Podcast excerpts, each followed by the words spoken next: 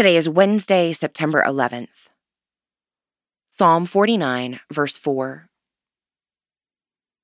Why should I be afraid in evil days when the wickedness of those at my heels surrounds me?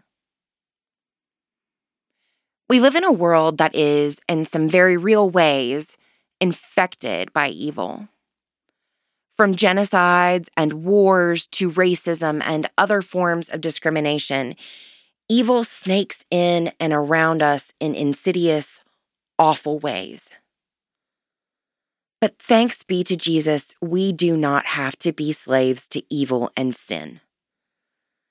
Jesus tells us to love our enemies and to pray for those who persecute us.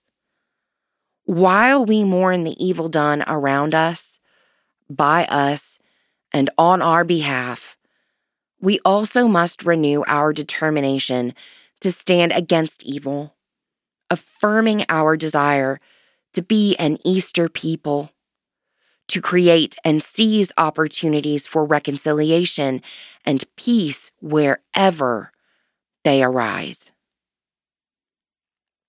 Pray for the Diocese of Southwestern Brazil.